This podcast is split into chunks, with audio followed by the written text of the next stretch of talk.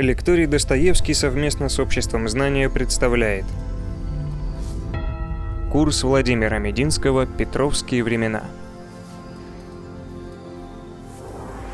Петр I. Катастрофа под Нарвой. Добрый день, дорогие друзья, любители русской истории. Мы продолжаем цикл рассказов о Петре Первом, о том времени, о той эпохе. И еще раз, благодаря вас за ваши комментарии, я хотел бы прислушаться к вашим советам.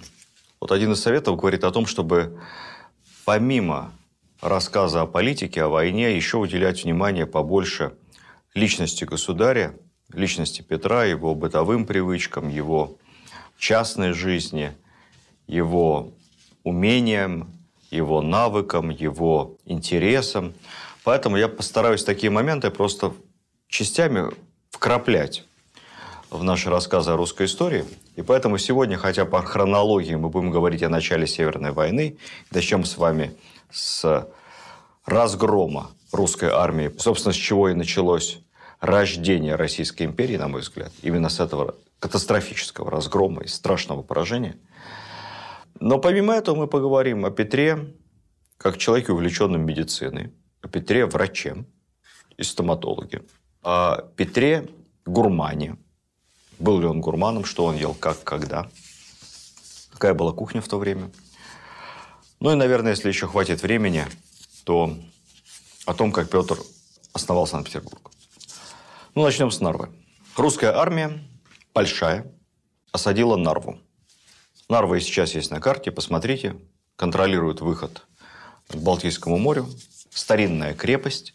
У нее небольшой гарнизон, несколько тысяч солдат, но гарнизон очень сильный, подготовленный, толстые неприступные стены. Крепость хорошо защищена. И при всем при том, у России совершенно нет опыта взятия больших европейских крепостей. Артиллерия слабая, стены не пробиваются. Армия сформирована по старинному принципу. Что из себя представляла русская армия той поры? Ну, собственно, она билась на три части. Первое – это неплохо подготовленные новые полки преображенские, семеновские, лефортовские, бутырские. В остальном это пехота старого образца, смешанная, это частично переформатированная, по-новому набранная из бывших стрельцов, из разных категорий служих людей, новые пехотные полки – и это дворянское ополчение. В основном дворянская конница. Ну, также и дворянское пешее ополчение. Пешее ополчение и конное ополчение формировалось по принципу обязательности службы дворян в обмен на земельные наделы. То есть дворяне не были профессиональными военными. Они служили по мере необходимости, по мере призыва на войну еще со стародавних времен Ивана III и Ивана Грозного. Вот такое вот разношерстное войско. Петр I находится при этом в войске, опять же, не в должности главнокомандующего, в звании рядового бомбардира-артиллериста. Непосредственно перед подходом к Нарве войск Карла XII Петр уезжает. Его неожиданно тайный отъезд из армии до сих пор по-разному объясняется историками. Те историки, которые не любят Петра I, говорят, что он просто струсил. Те, которые любят Петра I, говорят, что это был тайный замысел. Петр понимал, сложность диспозиции. Карла XII боялись и шведской армии везде в Европе. В случае поражения есть шанс попасть в плен. На стране можно поставить крест, если государь попадает в плен. Плюс ко всему требовалось подтянуть резервы, организовать сопротивление на других рубежах, ну и, в общем, находиться верховному главнокомандующему на передовой перед лицом мощнейшей европейской армии, как бы в западне зажатым. С одной стороны, у тебя не взятая крепость за спиной, сильным гарнизоном, который может ударить в тыл в любую секунду. И с очень хорошей артиллерией, кстати сказать. Нарва – это несколько сотен первоклассных шведских пушек. А с другой стороны, армия Карла, численность которой не ясна. Поэтому в этой ситуации государь решил отойти вполне разумное решение. Но вот так либо иначе Петр уезжает, вместо себя главнокомандующим назначает некого профессионального наемника герцога де Круа, не имеющего никакого опыта практического управления разношерстным русским войском, европеец Петр на него понадеялся. И к Нарве подходит шведская армия. Дело происходит зимой, примерно середина ноября. Это очень холодно. Русская армия выстраивается в боевой порядок. Здесь я начну с ошибок. Того, почему русская армия создала все условия для поражения – А потом расскажу, каким образом добивалась победы шведская армия. Первая ошибка – нельзя было назначать командиром Декруа. Кого угодно. Меньшикова, Шейна, любого из имеющихся авторитетных русских командиров, потому что никаким особым тактическим знанием Декруа не обладал, судя по тому, как он командовал войсками в этой битве. А во-вторых, потому что когда во главе немец, не говорящий по-русски, когда много офицеров немцы, а армия воюет по старинке, при любой проблеме возникает, естественно, классический слуг. Немцы нас предали. Немцы изменили, офицеров надо, что в лучшем случае пинка им под зад, вообще лучше офицеров порубить, поскольку они все предатели. Вторая ошибка, уже ошибка тактическая Декруа, он построил нашу большую армию, в несколько раз превосходящую, подходящую шведскую, численность которой нам неизвестна. Построила длинным на несколько километров фронтом в несколько тонких линий, закрылся, там был ров заранее подготовленный, неглубокий. Перед рвом стояли рогатки, и это вообще традиционная тактика русских войск того времени. Наша армия плохо наступала. Наступать она научится потом уже главным образом при Румянцеве и Суворове. До этого русская армия обороняется и при необходимости, по возможности, переходит в медленную контратаку. А в основном атакой занимается конница. Наши солдаты спрятались за рвом и рогатками в тонкой линии и выжидали. Поэтому численное превосходство сошло на нет сразу. Нам не повезло с погодой, можно сказать и так. Утром началась очень сильная метель. Ну, во-первых, солдаты страшно замерзли. А во-вторых, из-за этой сильной метели мы увидели шведов, когда они приблизились буквально к нам на расстояние выстрела. В последний момент. Неожиданное появление из метели врага, наступающего чеканным шагом под барабанный бой, психологически произвело страшное впечатление. Не подготовились к отражению атаки. Следующая причина – тыл. Как я сказал, невозможно выстраивать диспозицию, когда у тебя в тылу находится противник. У русской армии в тылу находилась крепость, которая в любую секунду готова была совершить вылазку – ударить в спину, и это тоже все понимали. Наконец, отсутствие царя, это тоже внесло разлад в командование. Командиры полков растерялись. Кого слушать? Декруа. Что из себя на тот момент представляла шведская армия? Не буду долго рассказывать о порядке ее комплектования. У шведов была уникальная, созданная отцом Карла XII система. Это был такой смешанный добровольно-призывной принцип.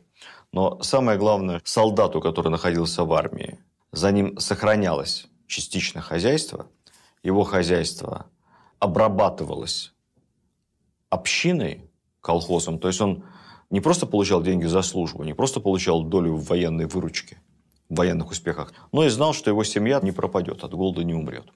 Формировались шведские полки по территориальному принципу. Это не был один рекрут из Тамбовской губернии, второй из Воронежской. Нет, полки формировались по земельному принципу, то есть они знали друг друга. Это была очень высокая взаимовыручка, чувство локтя, сплоченность.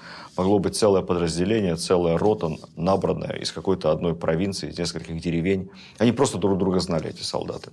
Во время войны, а в мирное время она частично распускалась, рассаживалась, опять же, по деревням, их собирали на сборы постоянные, поэтому в военное время армия могла резко увеличиться.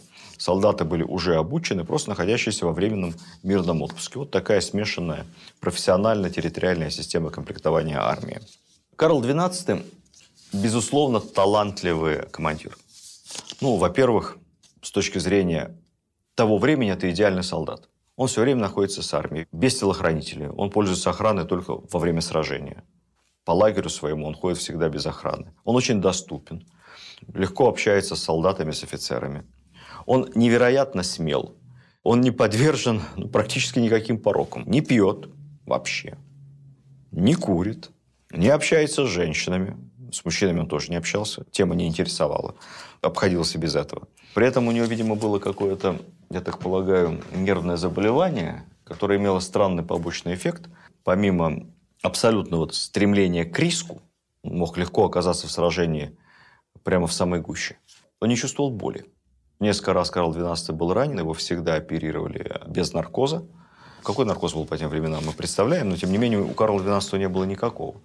То судя по всему, какая-то у него была патология, связанная к нечувствительности к боли. И это, конечно, производило на солдат ну, совершенно завораживающее впечатление. Это почти бог, бог войны. Он даже боли не чувствует. Викинг. Карл XII – сторонник наступательных действий, в отличие от русских военачальников того времени. Это гений атаки. Он даже недолюбливал артиллерию, потому что, на его взгляд, артиллерия все-таки оружие более оборонительное. В атаке его использовать тяжело, пушки на тот момент тяжелые, трудно перевозить очень. Поэтому артиллерия у Карла на вторых ролях. Главным образом это атака, это прекрасно подготовленные каролинская пехота, как ее называли тогда, королевская пехота шведская, очень качественная, тяжелая шведская конница. Как происходили боевые действия по тактике того времени, конца 17-го, начала 18 века? По уставу шведская армия сближалась с противником на расстоянии приблизительно 50 метров, выстроившись не менее чем в четыре шеренги. И затем производила залп – Зал, как правило, шел либо две шеренги, два через два, либо четыре шеренги стреляли сразу таким огромным залпом. Ну, с учетом того, что точность стрельбы тогда была невысокая, ну, то есть совсем невысокая, только при условии такой масштабной залповой стрельбы можно было нанести противнику единомоментно серьезный урон и физический, и психологический. Затем перезаряжались ружья, подходили еще ближе, на 20 метров. На 20 метров практически делали залп в упор. Представьте себе, 20 метров. Тут уже можно было попасть, прицелившись. Говоря откровенно, кремниевые ружья того времени были настолько опасны при стрельбе и могли нечаянно обжечь лицо и даже лишить глаза неудачного стрелка в случае какого-то дефекта, что там особо не целились. Обратите внимание на исторические фильмы. В хороших исторических фильмах описывающих то время, там, 18 век, пехотинец, когда стреляет, он вообще отворачивается от цели, чтобы ему не обожгло лицо. Ну а дальше, последние 20 метров, начинается самое интересное. Дальше удар в штыки. Вот эта коробка, или эта колонна разгоняется и бегом несется на противника, страшно крича, буквально снося его штыковым ударом. Это, конечно, война нервов. Когда на тебя бежит стройными рядами в одинаковой форме, здоровенные мужики, а перед этим уже твои ряды пробиты, уже два залпа, из которых второй прямо в упор. Устоять невозможно. Кстати сказать, вот этот принцип атаки, штыковой атаки на бегу использовался в Европе довольно широко. Кто любит английскую историю, шотландцы очень этим хвалились. Это называлось Highlanders Attack, атака горцев – так они воевали с англичанами. Англичане выстраивались по науке, рядами, стреляли. Шотландцы-горцы приближались к ним на расстояние выстрела, делали один единственный выстрел, один выстрел. После этого буквально бросали свои ружья, у них были ружья без штыков, они были абсолютно бессмысленные, они просто бросали свои ружья на траву, и, выхватив шотландские палаши, а шотландские палаши – такая страшная вещь, это помощнее кирасирского палаша, метр двадцать, полтора килограмма стали – в такой вот, как правило, очень сложным, хорошо сохраненным эфесом, а также копья, алебарды, ну, все, что положено. Пики с дикими шотландскими криками, подволынки, неслись на стройные ряды британской пехоты, и там дальше, не дай бог, шаг назад, либо ряды разойдутся, начинается страшнейшее месиво. Было только два результата. Прямой штыковой атаки, как у шведов, так и у других армий того времени – либо не выдержав нервного напряжения, слабейший отступал, бежал, таким образом сохранял жизнь, либо, если две армии были равного психологического уровня, начиналась штыковая поножовщина, страшнейшая кровавая резня с чудовищными потерями. Такие потери будут у нас потом взаимные, ну, уже главным образом со шведской стороны, под Полтавой. Под Нарвой наши солдаты побежали. Шведы сформировали колонны, приблизившись к рогаткам. Очень быстро эти рогатки раздвинули после второго залпа, молниеносно, пока наши там соображали, что куда. И штурмовыми колоннами пробили наши ряды. Не побежало только три полка, семеновцы, преображенцы и, по-моему, еще полк Лефорта тоже выстоял. У них началась тяжелая рукопашная, остальные просто разбежались. В этой э, тактике, которую исповедовал Карл XII, собственно, число не так важно – Самое главное – это психологически. Нанести максимальный ущерб противнику первыми двумя залпами и затем обратить его в бегство. Когда противник бежит, потери начинаются колоссальные. Именно с этим связана старинная воинская традиция того времени в случае поражения. Раненых солдат внимательно осматривать, куда солдат ранен. Если солдат ранен в грудь, в руку, ну, это одна история. Герой, его будут лечить, кормить, может, наградят чем-нибудь. Если солдат ранен в спину, будет разбирательство. Во время одного из сражений, более поздних сражений как раз со шведской армией, Петр I настолько пришел в бешенство, узнав о бегстве наших солдат с поля боя, что все солдаты, раненые в спину, было таким образом отобрано несколько десятков человек, были расстреляны перед строем, как трусы. Вот это разгромное поражение под Нарвой было не таким уж легким для шведов, несмотря ни на что. В битве погиб шведский генерал, несколько генералов было ранено. Под самим Карлом XII была убита лошадь. Бой полностью прекратился только с наступлением темноты. Карл XII разрешил нашим войскам уйти и отступить спокойно ночью, потому что он боялся, что утром, когда рассветет и уляжется метель, русские увидят, что шведов не так уж и много, как-то перегруппируются и пойдут в контратаку. Малоизвестный факт. Это поражение стало во многом следствием предательства. К шведам перебежал капитан Преображенского полка. Некто Яков Гумерт. Это был немец, эстлянский, который якобы не захотел воевать против своей исторической родины. Интересно то, что этот капитан-преображенец знал лично Петра и пользовался его особым доверием. Владел огромным массивом информации о русской армии. Поэтому вполне возможно, что он подробно проинформировал Карла XII о том, как будут расположены русские войска, как они вытянутся в линию, как легко разобрать эти рогатки и вообще где, как и когда атаковать. Во время сражения, когда наши войска дрогнули, первым из дрогнувших оказался сам главнокомандующий герцог де Круа. Увидев, что наши отступают в беспорядке, он якобы сказал, пусть сам черт командует этими солдатами. Обозвав русских сволочью, протянул шпагу рукоратью вперед первому же попавшемуся шведскому офицеру. В итоге шведы получили большие трофеи, захватили царскую казну, огромное количество мушкетов, знамен. Потеряли в этом сражении убитыми всего лишь около 700 человек – Наши потери были больше в 10 раз. И убитыми, и пропавшими без вести. Не могу не сказать пару слов о судьбе предателя Гумерта и о судьбе такого слабохарактерного труса-полководца Декруа. Дело в том, что ранее Петр подарил Гумерту в Москве большой дом, где жила его жена и дети. И вот после исчезновения перед битвой капитана Преображенцев, Петр даже не поверил, что тот способен изменить. И искренне полагал, что его либо убили в сражении, либо он оказался в плену. Узнав же правду, у дома Гумерта было велено повесить на виселице, в буквальном смысле слова. Изображающую его куклу, к виселице был прибит лист с описанием его предательства. Петр очень нервно относился к предателям, никогда их не прощал. Помните историю мою с одной из прошлых лекций про изменника Ерошку, который изменил Петру под Азовом. Я вам очень рекомендую эту лекцию переслушать, эту историю переслушать. Она много говорит о характере Петра. Кстати сказать, к чести государя, он семью изменника не тронул, она так и продолжала жить в этом доме. Ни жену, ни детей его. Так что в этом отношении Петр был значительно порядочнее, чем сталинская система в конце 30-х годов, когда с женами и детьми изменников Родины – не церемонились. Кто мало об этом знает, советую вбить в поисковой строке слово «Алжир». Только не страна, а Алжир-лагерь. Много интересного и поучительного и грустного вы сможете увидеть. Алжир – это лагерь жен изменников Родины. Потом Гумерт пытался даже оправдаться из плена, писал русским письма.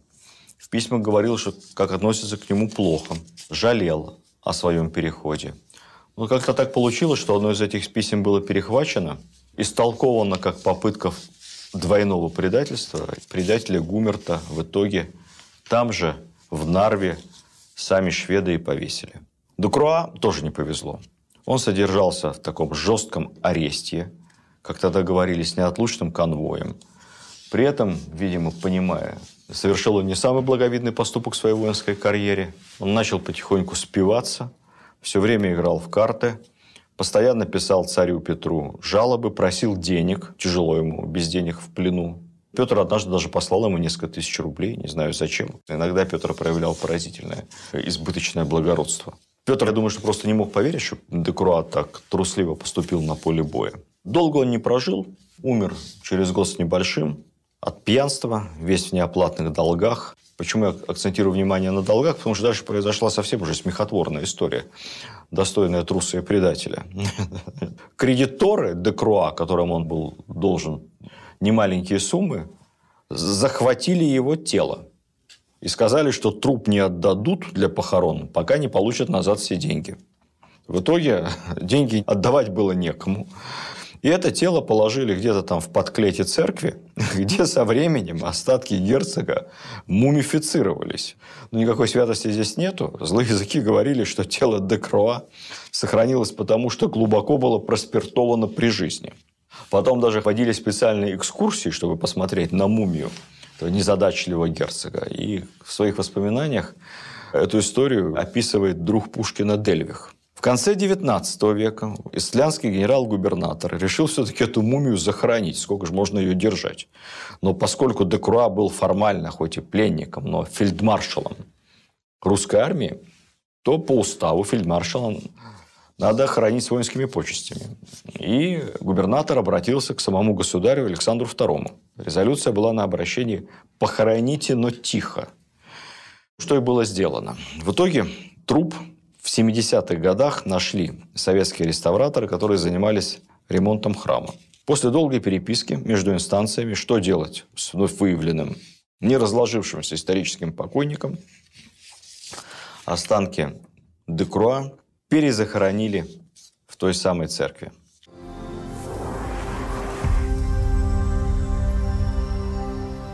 Что было после Нарвы? Европа решила, что русские не историческая нация, Зря они так симпатизировали молодому царю. Ничего у него не получится. Знаменитый ученый Лейбниц предсказывал, что судьба России – стать шведской колонией. И более того, Россия – это во благо. Шведы ведут ее в цивилизацию. Перефразируя глубокомысленное высказывание, Лейбница можно сказать, что сдалась бы Русь Швеции. Нормально было бы все. Пили бы туборг. Может быть, ездили бы на каких-то шведских машинах. Но вот тут проявилась удивительное различие в характерах между двумя столь похожими и столь непохожими между собой государями, между Петром и Карлом XII. Карл XII после победы расслабился, упивался славой.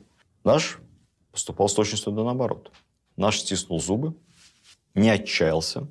Ничто его так не мотивировало к действию, как неудача. Он делал выводы, он учился. Любая неудача, как мы помним с вами по первому Азовскому походу, Петра только подстегивала и становилась для него мощнейшим стимулом для новой работы, для решения проблемы. Из Нарвы было извлечено немало уроков. Самое очевидное, что Петр больше никогда не доверял армии иностранным наемникам. Вообще число иностранных офицеров было официально регламентировано, дабы было не больше трети. А командующими с той поры были только русские военачальники – Самое главное, он провел масштабнейшую военную реформу. Я уже рассказывал вам о том, что представляла из себя русская армия до Нарвы. Теперь все было переформатировано. Армия стала профессиональной. Был введен постоянный рекрутский набор. Рекрутов набирали по одному от определенного числа дворов. Сначала было один от 20, потом один от 30, от 40 и так далее, по мере необходимости комплектования армии. Рекрутский набор распространялся как на крестьян, которые становились солдатами, сержантами, так и на дворян. Причем для дворян рекрутская повинность была поголовной для всех дворян мужского пола, имеющих нормальные медицинские показания. Во-вторых, была создана военная промышленность полноценная, строились военные заводы, производившие оружие, пушки, металл. В-третьих, была создана система подготовки кадров. Ну, вот я уже сказал вам про школу математических и навигатских наук, где готовились штурманы, готовились артиллеристы. Создавалась целая сеть учебных заведений.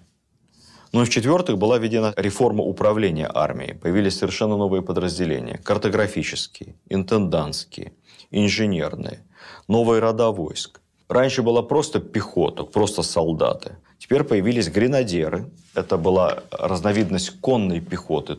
Изначально их называли гренадерами, потому что у них были либо ручные гранаты, метательные. По одной из версий именно поэтому гренадер или гренадеров, можно и так, и так говорить, были не треуголки вертикального, чтобы не мешать замаху руки. Но это лишь одна из версий популярных.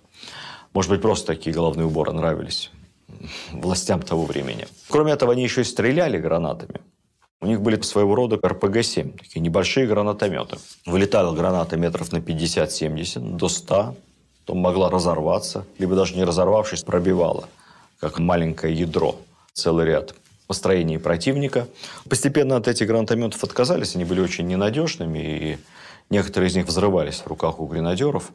Поэтому со временем гренадер просто стал элитной частью пехоты. Туда отбирали самых рослых, самых сильных, самых подготовленных.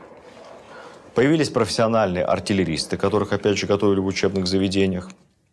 Были усилены подразделения пикинеров. Мы о них сейчас мало помним, но пикинеры это были специальные солдаты, вооруженные длинными пиками, чтобы тормозить, останавливать вражескую кавалерию. Потому что длинные пики, выставленные в несколько рядов, это такой страшный чистокол кавалерия прорваться не могла. Зато пикинер мог легко перейти в контратаку. Это не какие-то рогатки, которые можно раздвинуть, объехать, зайти в тыл. Пикинер в этом отношении гораздо более мобильное воинское подразделение. Ну и среди рекрутов было немало добровольцев, потому что разрешалось крепостным и дворне инициативно записываться в рекруты. Они становились свободными людьми. После этого получали солдатское жалование. Ну, смертность, конечно, была высокая. До старости доживало процентов 20 рекрутов, не больше. Служба была тяжелейшая. Однако для многих это гораздо интереснее, чем быть крепостным. Плюс армия открывала определенные социальные лифты. И мы знаем с вами громадное число историй, когда вчерашний крепостной становился сержантом, а иногда в исключительных случаях и офицером, записался в армию, а через 10 лет офицер, дворянин, уважаемый человек. Лозунг, под которым жил Петр I, жила вся страна после Нарвы, можно назвать коротко. Все для фронта, все для победы. Мы помним с вами, как переплавлялись на пушке колокола. Почти вся артиллерия была под Нарвой потеряна. Ну и вскоре пришли первые успехи. В октябре 702 года после осады взят Нотебург, Орешек, старинная новгородская крепость, основанная еще в XIV веке. Петр сказал так. Петр любил такие ироничные и довольно остроумные, на мой взгляд, высказывания, связанные с игрой слов. Мы еще много таких высказываний. Вспомним. Правда, что зело жесток был сей орех, однако, слава богу, счастливо разгрызен. Нотербург орешек разгрызли, и Петр тут же переименовал его в Шлиссельбург, ключ-город. Город блокировал сообщение Невы с Ладожским озером. Это была очень стратегически важная точка, есть у нас на карте и по сей день. В мае 703 года пришла и первая морская победа. В устье Невы две роты, посаженные на шлюпки под началом Петра Именщикова, взяли на абордаж два больших шведских корабля. Это можно, конечно, весьма условно считать морским сражением, потому что это был абордажный бой, но тем страшнее, тем опаснее – тем интереснее. Как гласит китайская мудрость, дорога в тысячи ли начинается с первого шага. Первый шаг был сделан. И именно этот день, день первой морской победы над европейскими большими кораблями, и считается у нас 18 мая по новому стилю днем рождения Балтийского флота. Кстати сказать, победа это так вдохновила Петра, что он всем офицерам, принимавшим участие в бою, вручил специальные золотые медали, а солдатам серебряные медали, на которых был портрет Петра I, как полагается, а на оборотной стороне изображение боя и надпись «Небываемое бывает. 1703». Действительно, победа на шлюпках над большими европейскими кораблями великой морской державы Швеции – небывалое дело. А здесь я обращаю ваше внимание, на борда шел сам император, будущий император, Петр I. Это уж совсем небывалое дело. Это говорит о том, что никакой он был не трус на самом деле. Так что из Нарвы, если он и уехал, то точно не из трусости.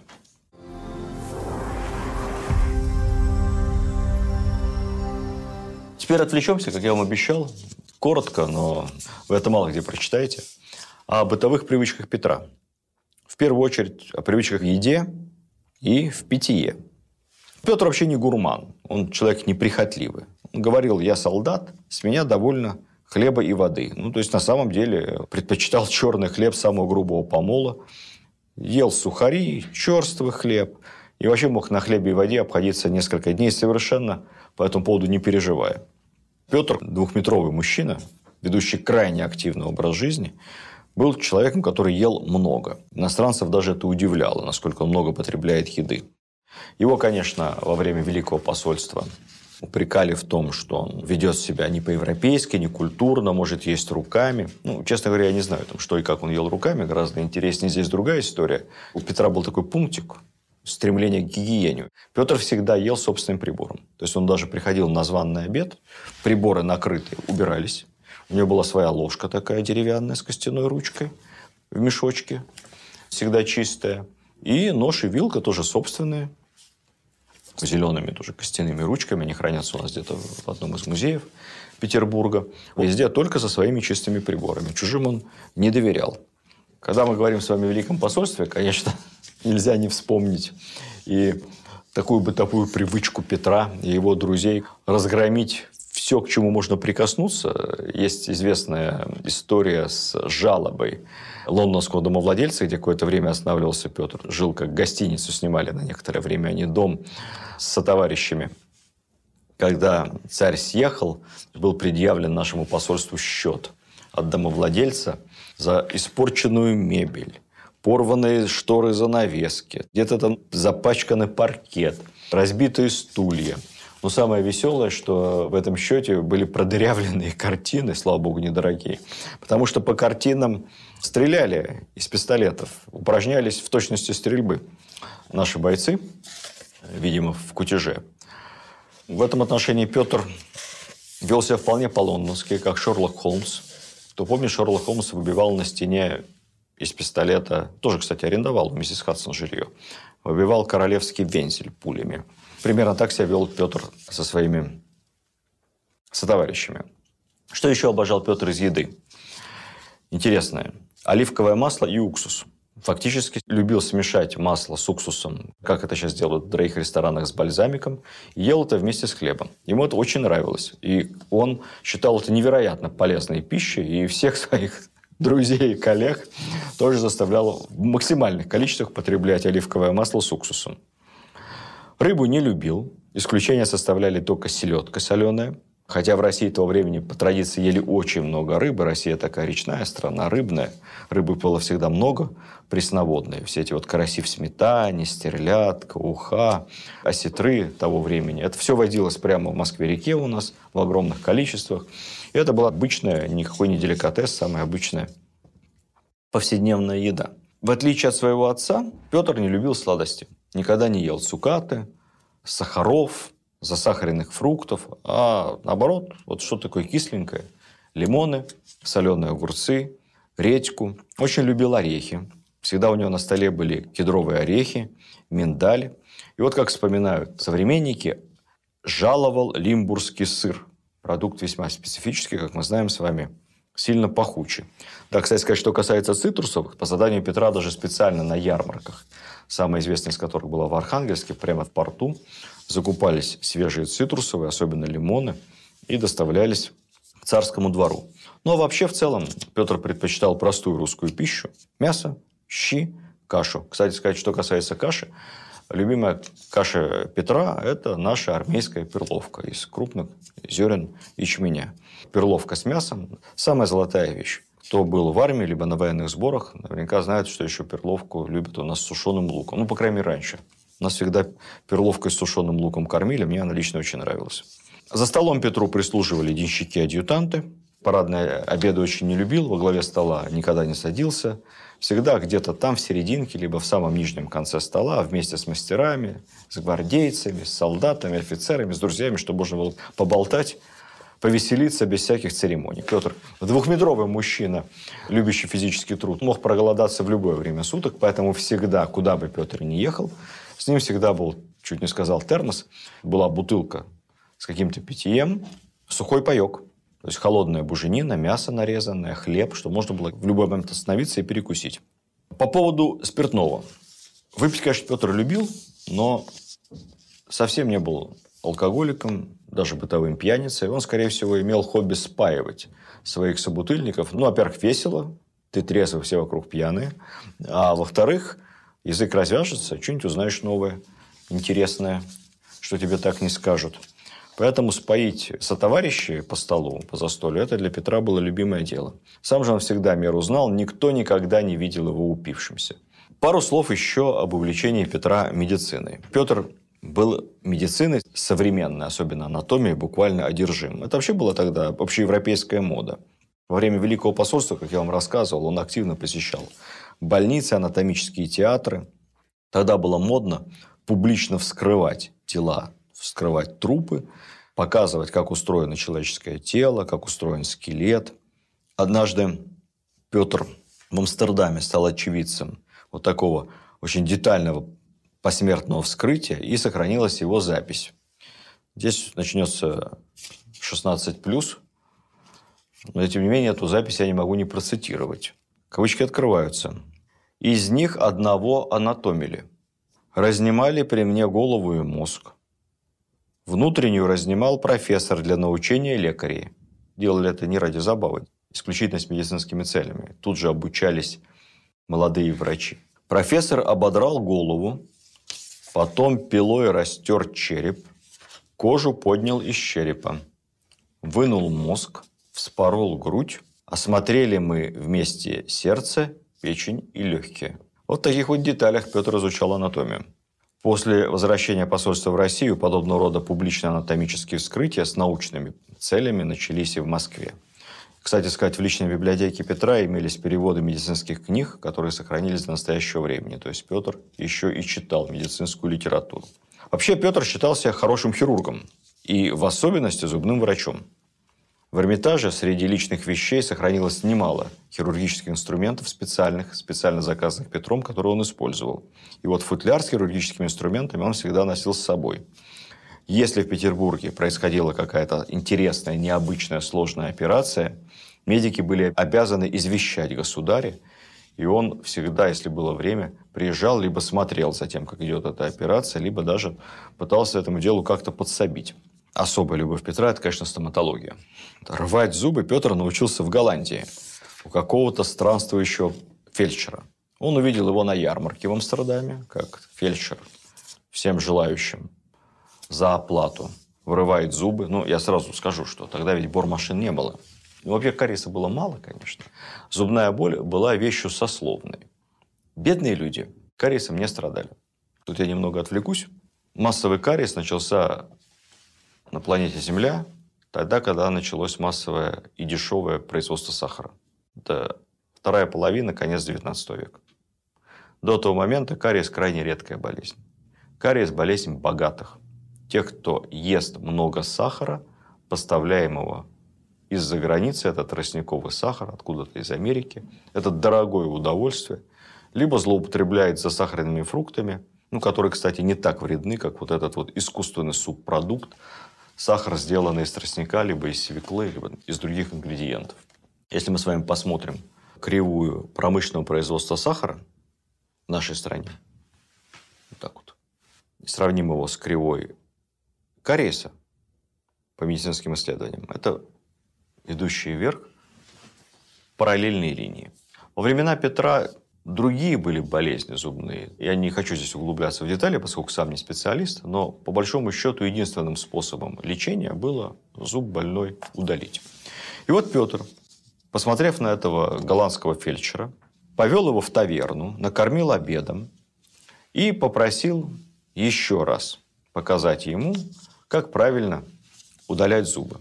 Ну, как это часто с ним бывало, вообще Петр был рукастый такой, молодой человек. И основа ремесла хватало буквально на лету. Вскоре в гостиницу в Амстердаме, где царь жил, стали во множестве приходить голландцы, страдавшие зубной болью.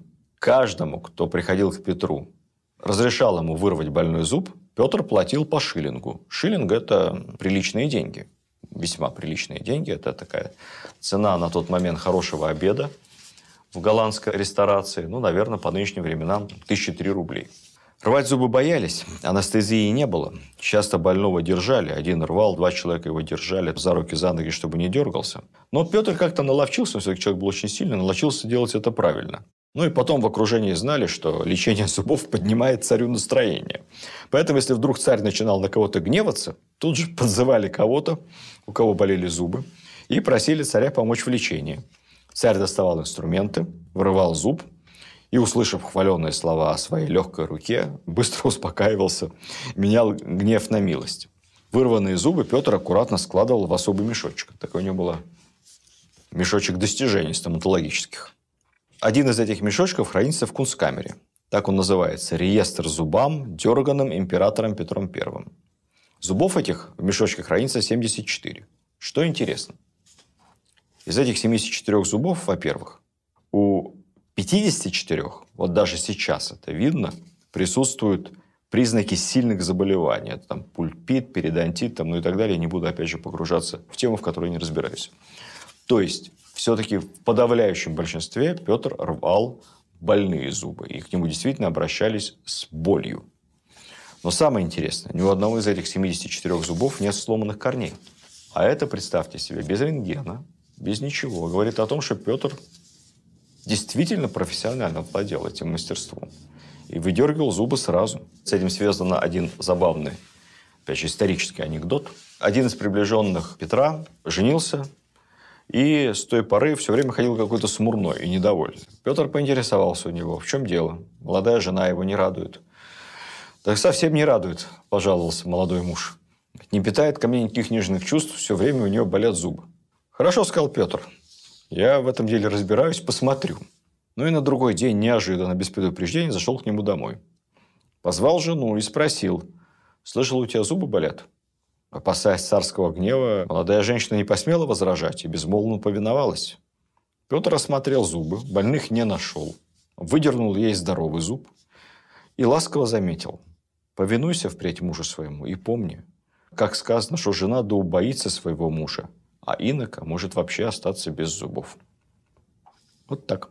Ну и в конце я обещал вам рассказать об основании Санкт-Петербурга. Ну, думается мне, что это такая большая серьезная тема.